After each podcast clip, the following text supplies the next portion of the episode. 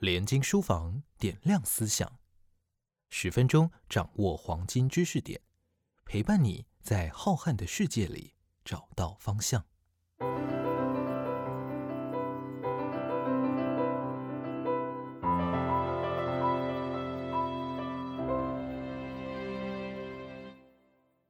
欢迎收听联经书房点亮思想，我是联经出版的总编辑涂峰恩。这一集的节目，我们要跟大家聊聊联经出版最近出版的一本新书，叫做《断裂的海：金门马祖从国共前线到台湾偶然的共同体》。这本书的两位作者何新杰跟李易安都是台湾非常非常杰出的啊，也是年轻一辈的这个记者。虽然他们各自啊目前有不同的发展。待会如果有机会的话，也可以请他们来聊一聊。啊，这本书就像我们刚刚书名介绍的，其实是要谈金门跟马祖的这个历史与文化，但是同时又从这两个以前台湾我们可能称之为离岛的地方，来重新思考啊，台湾作为一个这个偶然的共同体，到底是怎么一回事？那过去像我自己啊，在台湾出生长大，我们当然都知道金门跟马祖这两个地方，可是对这两个地方的了解却非常非常的少。我自己在阅读这本书的时候，其实也学习到非常多的关于这个金门马祖啊这个地方的文化，跟他们在过去几十年里面，其实啊接触到的很多跟台湾本岛很不一样的这个过往跟生活的经历。那我们今天很高兴可以邀请到这个作者之一的何新杰，新杰来跟我们一起谈谈这本书他们在写作时候的想法，跟啊包括这本书从十一月出版到现在，其实有很多的活动，也跟有很多的这个听众。啊，读者见面讨论、交换意见过后的其他的一些想法啊，欢迎新杰啊，峰恩好啊，各位连经的听众、读者，大家好。新杰，这个啊，我其实也听过你在包括新书发表会上跟一些活动或是访谈当中啊，你谈这本书，我都觉得非常非常有意思啊。我也会跟很多的这个读者啊分享说，大家除了看这个书之外，如果有机会的话，一定要去参加啊新书发表会或是一些这种跟书相关的座谈。因为新杰跟易安两个人都是非常会讲故事的这个啊写作者，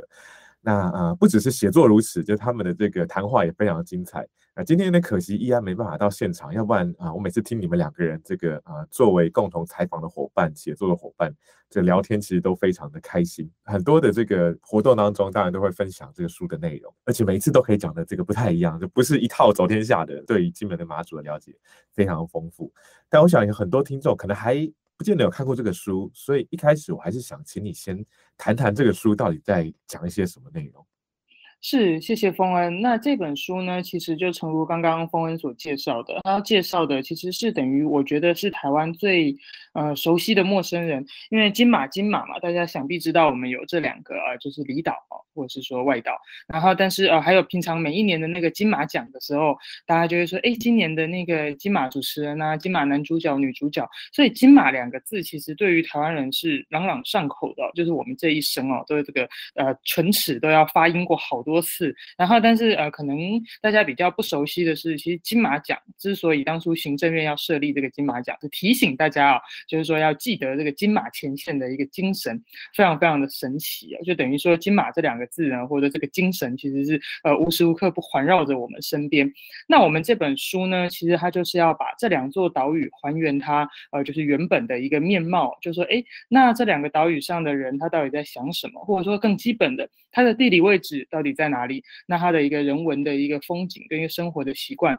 到底是怎么样？那我们是希望说，哎，可以借这个这本书啊，把这个金门跟马祖介绍给台湾，甚至澎湖的一个那个乡亲们啊，就是说大家说，哎，好像平常不是非常了解金门跟马祖，然后去一趟呢，其实也确实是呃成本比较高，可能不是每一个人都可以马上说去就去。然后我们其实是希望可以介绍金门跟马祖给大家。为什么会有这本书的发想？就想说，哎，非常的奇怪啊，就是什么时候不好介绍，早不介绍，晚不介绍，偏偏是在今年，呃，去来做出版。那其实是因为今年，呃，有这个对于金门跟马祖历史上非常重要的一个叫做战地政务呃解除的三十周年。嗯，然后战地政务听起来好像蛮蛮拗口的，可能我们一般人也不是非常的熟悉。然后，但是就把它想成，我都会跟大家说，你把它想象成是一种威力加强版的戒严，它其实跟戒严一样是一种军事体制，然后但是是更强力的一个军管。那套用里面一句，呃，有金门跟马祖的受访者都讲过的一句话，他说，战地政务时期，我们每一个金门跟马祖人都像活在一个大军营里面一样。这件事情一直持续到一九九二年才结束，所以到今年刚好是三十周年，啊，也非常开心，就是说，哎，联经出版的那个编辑啊，淑珍，然后还有丰恩都都觉得说这件事情真的非常非常的重要，然后所以就把我们过去在段传媒的报道呃集结啊，变成这本《断裂的海》。那其实呢，它就是。环绕着呃战地政务解除三十周年，那翻成白话呢，其实就是我们去探讨说，在战争的阴影下，就长时间的战争跟军事动员的阴影下，这两座小岛上的人他究竟在想什么？然后他如何形塑了，就是说这两座岛屿在我们心目中的一些形象。例如说，大家想起金门，可能会想起高粱，然后想起马祖，呃，也也是想起高粱，或者说蓝眼 泪，对对，或者是说，哎，金门的这个可能立委呃陈玉珍的那个令大家印象非常的。深刻，然后但是在当地的这个组织工作也非常的稳固啊，受到大家很广泛的支持。然后很多人可能就会对这个有一点点疑惑啊，或困惑啊，或不了解，或者说大家想起马祖就会觉得，哎，马祖到底是在南边、北边，靠哪一边比较近呢？这其实都是一些整个就是说可以环绕着那个战争哦，就是一九四九年以来的所谓的国共战争，然后一直到今天，然后它形塑这两座岛屿的一个面貌。呃，我们觉得呃，了解金马，了解金门与马祖，其实就是了解中华民国。在台湾的一个身世，所以我们是用这样子的方式啊，这样子的心情跟视角来去跟大家介绍金门跟马祖这两座岛屿。这真的很有趣。我们在这个书里面有写到一段话，是这样子说：过去我们都会谈身为台湾人不可不知台湾事啊。那这句话啊喊出来，好像就觉得啊理所当然。但是呢，嗯，两位作者在书里面补充了一句，他说，在这个新的世纪来临之际，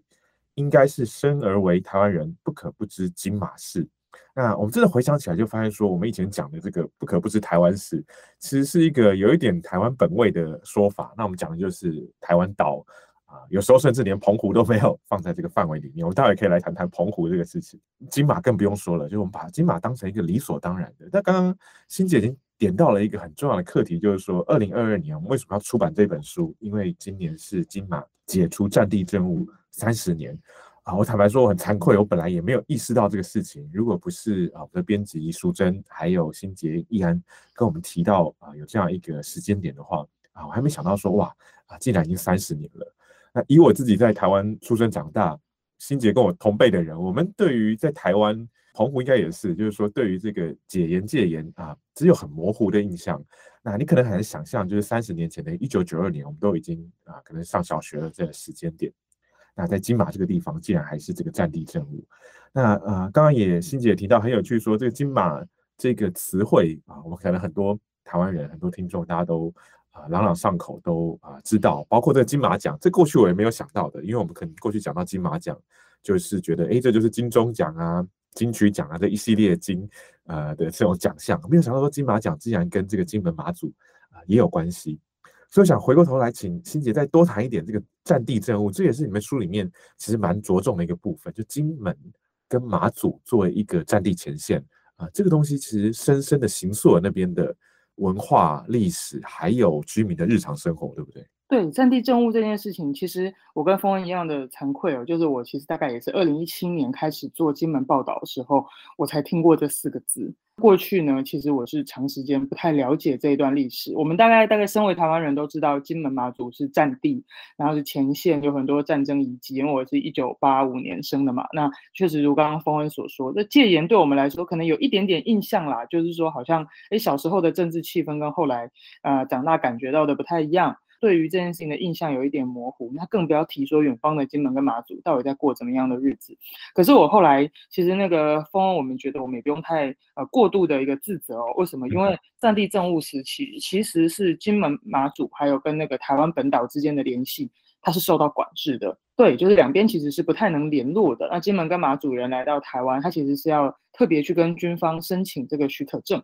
就是不是像今天我们买了一张机票啊，就可以去机场，然后就可以在群岛之间自由移动。战地政务时期，顾名思义，它其实是呃就把金马前线视同一个战地来管制。很有趣的是，战地政务的这个规定呢，其实它是当年中华民国在北伐时期哦，它定下来的一个法令。然后他那时候其实是处理说，因为那时候那个中国非常长时间陷入各式各样的势力内战当中嘛，那有一些地方它可能是交战区，然后有可能是呃被对方的别人的，其实不管管任何势力的军队占领，然后后来又被国军收复。那他处在一个战地状态的时候，他需要一些特别的规定来帮助啊，譬如说你你的所有的居民都有义务协助国军来作战啦啊，然后战地的这个生活当然是没有办法拥有非常多的自由啦。我举几个例子哦，就是譬如说呃，一九九二年以前。金门跟马祖是每一天都有宵禁，而且那个宵禁是晚上九点。那然后九点以后呢，其实如果你想要出门的话，你可能就没有办法，就是说越过你家前面那个巷子，因为那边就有士兵的岗哨在守着。那如果你没有今天的口令或通行证，你是没有办法移动的。那宵禁以后呢，家里的灯火也都要用黑布盖一半，就是所以全部的人都要在昏暗的灯光下进行你九点以后的生活。还有开车出去，开始开车开车出去的时候也是一样，就是。他们的车灯也都要遮一半，所以就很多车祸这样发生，然后但是也没有历史上也没有记录。我刚刚有没有听错？你说这个战地政务的这个规范是从北伐时期留下来的？对，就是它其实是北伐时期那时候，他为了解决就是你知道的，就是收复这些沦所谓的沦陷区啦，或敌军的占领区留下来的规定。可是当初的设想其实它都是呃临时的。暂时的，譬如说，呃，几个月，然后甚至说，呃，短短的几年呢，就需要去处理，说我怎么把重新把一个战地，呃，回归到宪政体制啊，嗯，可能也也尚未行宪啦，但就是把战地回归到一个正常的一个居民生活的一个状态。但是金门跟马祖的这个战地政务，活生生就是实施了三十多年，超乎我本来的想象，就是说，所以这个战地政务其实它的历史可以说相当悠久，而且其实有点回到我们。啊，在这个书里面，想要跟读者一起去探讨的一个问题，就是说，我们今天在谈，包括台湾跟中华民国，其实一个啊蛮纠结的一个关系。从这边可以看得出来，就是说，哎，的确，这个中华民国不是只是政府来到台湾而已，它其实有很多制度是从二战之前一直遗留下来，然后在尤其在金门马祖这个地方感受的特别强烈。我觉得可以先提到一个事情，大家就知道这个感觉有多强烈了。其实大家不知道有没有想过，我我自己以前也没有想过，就是那个金门跟马祖啊，其实是没有经历过日本殖民时期的。嗯哼，对，我觉得这其实是如果大家讲起来，你会发现说，哦，对，是这样子的。当初割让给日本的只有台湾跟澎湖，但是金门跟马祖呢，它其实是随着呃，就是呃满清的灭亡，然后中华民国的建立，然后其实刚刚所谓提到的这个一九二八年的这个北伐时期，金门跟马祖，它其实是呃整个中国啊福建外海。然后的一个。小小小的岛屿这样子啊，金门在厦门外海嘛，那马祖就是福州外海的一个群岛，所以它其实金门跟马祖的历史，它跟中华民国是紧紧相依的。然后那但是跟台湾澎湖又被日本殖民统治过以后的那个回忆，其实是完全不一样的。所以刚刚峰恩你感觉到了这个很神秘的这个连接，其实它是真实存在的，而且这我觉得也构成了台澎与金马之间互相理解一个呃看不见的隐形的一个一个算是障碍吧，或者是壕沟这样子，不点出来的话，大家可能常常会忘记哦，就我们其实是如此的不一样，这样子。对，我也觉得这是一个在呃我们现在这个时间点重新来讨论这个课题的时候啊，非常有趣的地方，就是信杰刚刚提到这个中华民国作为一个我们傅书明写的这种偶然的共同体，就台风金马啊，这个从我们小时候好像就被这样灌输，然后觉得这几个地方啊理所当然，它就是同一个啊，你说中华民国 最后的阵地，像刚刚欣姐你提到，其实这几个地方是很不一样的。那啊，我在书里面也读到一个很有趣，也是我本来没有意识到的事情，就是说马祖这一个，我们也本来也觉得马祖就是一个理所当然的啊，好像存在的实体这样子。可是马祖其实也是一个跟中华民国的 这个变化有很密切关系的一个地方，甚至连马祖的存在都是一个。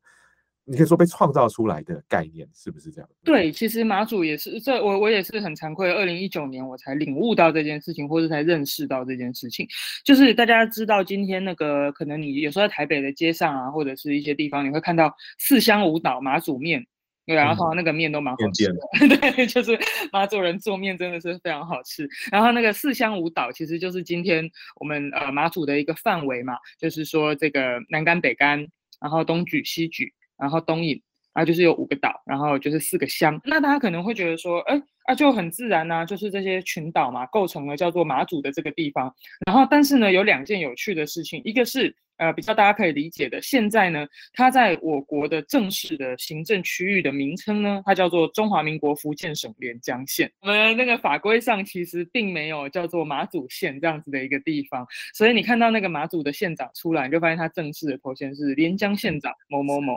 对，它其实是还属于连江县。然后其次呢，就是在一九五零年代之前呢，其实马祖这个地方四乡五岛这个范围被叫做马祖这件事情也是不存在的。马祖这个地名存在，它就是南竿的其中一个村子的一个地名。然后那边就是今天那个靠近马港那边有非常高的一个妈祖像，可能大家旅游的时候都会去那边拍照啊打卡。那那个地方叫做马祖，但整个四乡五岛叫做马祖，其实也是一九五零年代以后啊，就是从这个国共的这个战争，然后到韩战。啊，两次的战争以后，慢慢慢慢，这个地方它由于被当做一个战地嘛，然后后来还有的这个正式名称叫做马祖防卫司令部，那个防卫司令部的名称也变过好多次啊，我在此就不赘述。但最后比较为人所知的就是马防部、马祖防卫司令部，哎，那就是有了这个就是军事组织以后呢，马祖这个地方才确立是今天这个范围。那等于说呢，其实是按照当初就是中华民国或者说国民党军队败退的一个防线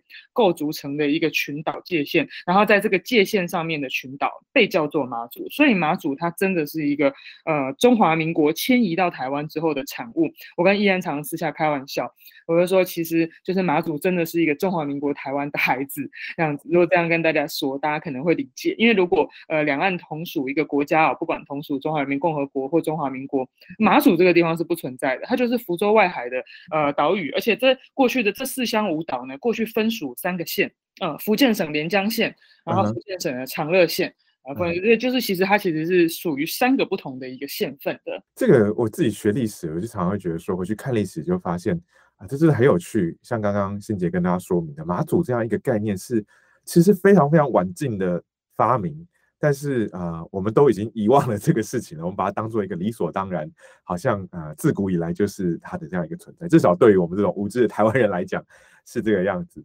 那，也因此，我们在这个书里面看到，从金门马祖重新你说回看台湾，或是重新思考中华民国的整个变化跟定位的时候，我就觉得真的会啊得到一个很不一样的视野。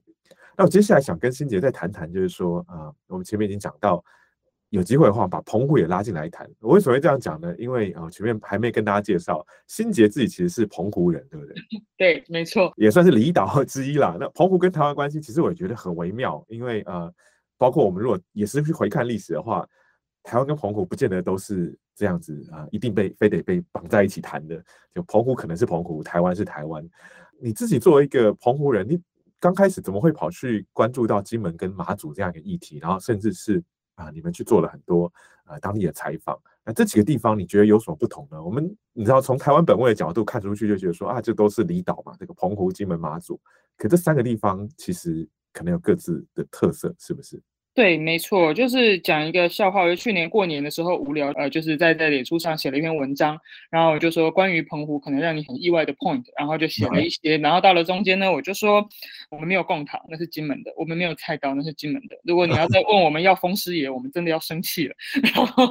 对，就是呃，其实大家很容易把澎湖跟金门搞混，然后在马祖 常又是被遗忘的，这样大家提起马祖就有点模糊。但起码这几这几年的蓝眼泪毫无疑问属于他们，大家没有记错。嗯，就是站在确实在。本岛的视野上，它常常是混合在一起的。然后我们出去演讲的时候，还常常讲一个笑话，就是说我们有个朋友，然后说要去马祖找朋友玩。然后结果他在机场跟对方讲了很久，说我就在这边啊，门口啊，那第几根柱子那边啊，你怎么没有那个？我没看到你啊，你没看到我。啊。后来发现他在澎湖马公机场，他看到马开头买下去，然后就想说我会到马祖，结果马祖的机场叫做南干机场或北干机场，然后他就气得要死，他就说哎都是马，为什么你们那个马祖的机场开头不是马，然后反而澎湖的那个？机场开头才是马呢，然后他们就一个在马公，然后一个在马祖，这样子就常讲这个梗。那当然就是，可是而且我要再次强调说，这个买错机票的这个呃朋友，他其实是非常非常关心台湾土地跟历史文化的，他本身也是学台湾呃历史啊跟文学出身的，所以他其实是并不是那种说啊很不关心自己土地的年轻人，他是非常关心的，他对农村有很强的使命感。但是他呃就是要去离岛的时候，就会犯这样子的一个一个错误哦，然后大家都觉得很好笑这样子。但是哎，就是确实反映出来大家对呃离岛的这个差异性呃比较没有认识。但是我觉得这几年也是有慢慢的在改变呃，就是我我上次应该有跟峰恩聊到说，我觉得这两年大家对离岛的兴趣其实是有慢慢在提升的。我觉得是呃这个台湾认识台湾二点零，因为过去认识台湾会比较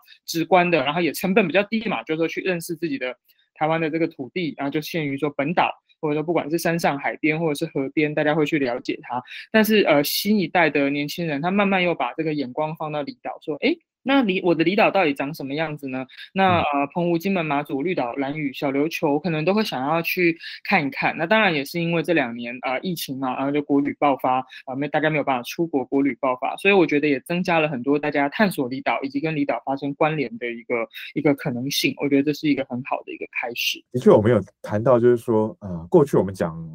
认识台湾，可能指的就是台湾本岛这样一个台湾。那相对于以前可能呃中国大陆的这样一个概念，那这几年来的确像师爷刚刚提到的，我觉得有一个这种认识台湾二点零的变化或趋势出现。然后甚至有人提出了，就是说啊，你说台湾也好，或是啊中华民国是一个这种群岛的国度。诶，我觉得这个就是过去我们的确比较少谈的，就是这个 island 这个岛啊，不是只是单数的，而是你要注意到说，其实台湾有很多座岛。或者说，这个呃，中华民国这个目前的领土上面有很多不同的这种岛屿，而且是各自的岛屿，它并不只是一个中心跟边陲的概念而已，而是说这些不同的呃，金门、马祖、澎湖都有各自的，像刚刚提到的各自的历史，然后因为这些历史而衍生出的啊不同的文化。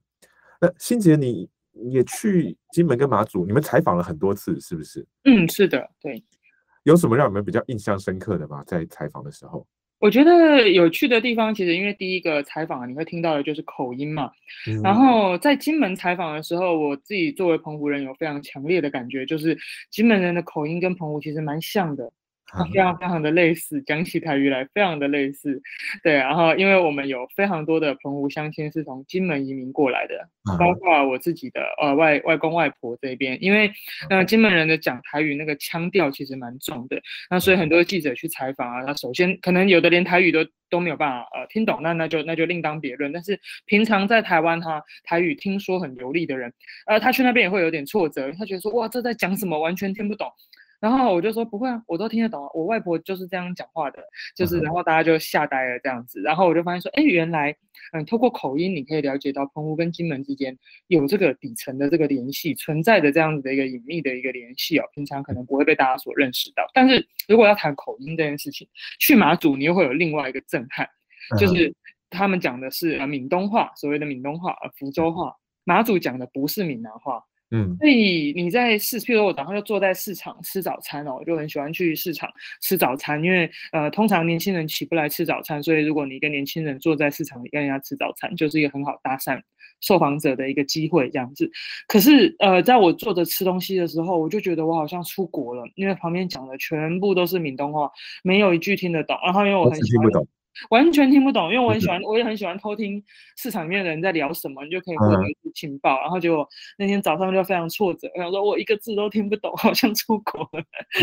对，很像去部落采访那个部落会议，也是这种感觉。但因为原住民嘛，你就有心理准备，说哦，他讲台湾族语啊，你又听不懂，这样子这很正常，只能凹赶快凹朋友翻译。可是你没有想过去马祖哇，也有这样子的一个体会，这样子。那我也听过很多那种在台湾呃经验非常老道的社区工作。或者说这种政治工作者，他一去嘛，他就要去跟人家把诺，就跟人家那个把干净，他就开始用台语跟阿北问话，说：“哎，阿北，假爸爸哎，啊，老大哦。”那阿北就非常冷漠看着他，我就说：“对，阿北现在觉得你们这些闽南人真讨厌。假设全天下的老人家都在讲闽南话，然后我就觉得，哎，真的很有趣。我觉得光从口音就可以感受到这三地的不同，然后但是也感受到，也可以感受到这些神秘的联系啊，因为就是就是像澎湖嘛，就是也是有蛮多这种大金门、小金门的一面。你从口音里面深深感觉到这件事情，可以重新去呃定位这个群岛的关系吧。我觉得在那边你就可以重新拥有一个不同的视角，去看见刚刚啊峰恩所说的这个复数的岛。我很喜欢这个。好，那最后我是想跟欣姐再来谈谈这个书出版大概一个多月的时间，然后啊我们即将要再版了。过去的几个星期当中，其实你们也跑了很多地方啊办。这种新书的讲座，对不对？是对，没错，就是到那个呃，一开始在台北的飞地书店，然后接下来有在那个北投的十米屋，它是一个甜点店，这比较特别，可以 可以有时间可以再聊。然后，但是那个我们有到澎湖、金门、马祖去做巡回，然后其中金门甚至讲了两场。然后我们觉得就是很很开心，就是说这本书可以回到金门跟马祖去接受相亲的踢馆了，就是跟姐确实有那个在马祖那边有做蛋菜的大哥，就是去那个养殖蛋菜、捕捞蛋菜大哥，他一开始宣称说我没有一定要买哦，我要踢馆啊，我看你写的好不好啊？然后后来他看了以后，他就说嗯好不错可以，然后他给了一些很很精辟的一个回馈，然后我们也得到很多有趣的一个意见，这样。我特别想问欣杰，就是说这个读者们的反应是什么啊？我觉得应该每个地方的也会不太一样。像我自己有去参加飞地的这一场啊讲座，那啊在场其实也是有啊金马的这个啊读者来一起参加。那啊可是有些台湾人就跟我一样，就是读了这个书之后，才第一次对于金马有一个比较深入的了解啊。你们有没有接受到什么比较有趣的回馈？哎，有的有的，每一场就是尤其呃，就即便是在台湾的那个哦，对，我们还在苗栗院里啊，那个海风季也有举办了一场，嗯，然后就是哦，每一场都有金门跟马祖的相亲来听，在台湾的每一场。这是让我们觉得非常 感动的一个地方。然后我觉得最普遍收到的一个，呃，就说如果是相亲的意见的话呢，呃，因为台湾的读者他比较多是有有两种，一种就是说啊，呃，就是真的完全不了解，现在才第一次了解，觉得很很新奇啊，很很很很好。然后第二种是有在那边当过兵的啊，在那边当过兵的，他就会有哇一整套的那个当兵的这个故事啊，可以来跟易安做交流，因为易安就是在马祖当兵的。对我们这个作者其中之一是那个马祖人，我们常常人家问说，为什么你们两个？不是金门跟马祖人还敢写这本书，然后我就说，因为我是澎湖人，澎金马一体的三小离岛啊，我们这个同系同系连枝。然后易安呢就是马祖退伍的，所以呢他当然可以写马祖。我们当然有点开玩笑啊，相亲都对我们都是很很鼓励跟包容这样。但是我我觉得有一个意见是很有趣的，他们说，因为我刚刚峰恩有提到，我们就写了一个帅话嘛，就说身为台湾人不可不知金马事。然后几乎每一个金马年轻人都跟我们说，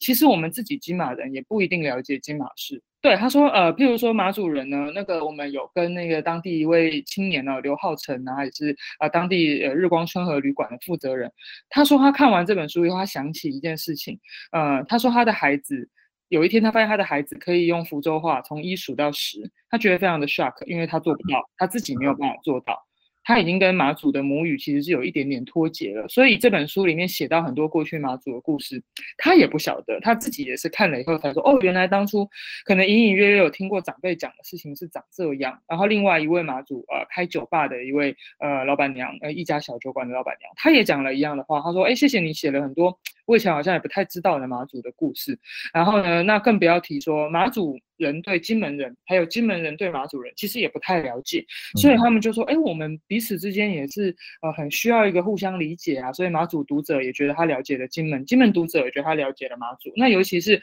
年轻一辈，他也是在透过这本书去了解他自己的一个历史。我们就觉得哦，这个这个说法非常的有趣，就是大家是一个学习、一起学习的一个过程。因为我们作为呃，虽然刚刚开玩笑说，哎，我是澎湖人啊，然后依然是马祖退伍，所以我们当然可以写啦。可是心里当然还是蛮忐忑的，因为就会很担心说，哇，会不会写的不对被指正，或者是有人比较防卫说，哎，你们凭什么去替金马代言这样子？结果哎，没有，这本书呃收到的反应都是大家都是很很开放的，然后都是这种很愿意一起学习的，我们就觉得蛮蛮放下这个心的。这样金马的读者特别特别，他会去强调说，哎，他也觉得他们金马自己也应该要开始了解金马，尤其是金马是不是可以互相交流呢？这样子就开始有这些很有趣的一个讨论，这是我还蛮感动的地方。是，我觉得这个其实是作为我们今天呃节目的一个很好的结尾，就是当我们在出版这本书，呃，阅读这本书，但也包括啊我们两位作者在写作这本书的时候，的确希望开启一个这种啊，我们以前讲说台湾是一个很多元的地方，的确也是很多元啊，光是这个台湾、金门、澎湖、马祖这几个地方啊就很不一样。那透过这样一本书，其实我觉得可以开启一个对话。啊，互相了解的可能，我们不是只是停留在多元而已，而是说这几个地方有这么多不同的经验、不同的日常生活啊的文化，那啊怎么样可以重新来想象，作为一个共同体，虽然是一个偶然的，甚至是一个意外的啊产生出来共同体，但是啊既然已经成为共同体了，大家要怎么样共同的生活下去？今天非常谢谢新杰来跟我们啊分享这一本《断裂的海：金门马祖》。从国共前线到台湾偶然的共同体。谢谢心杰，谢谢丰恩，谢谢大家，谢谢。联经书房点亮思想，我们下次再见。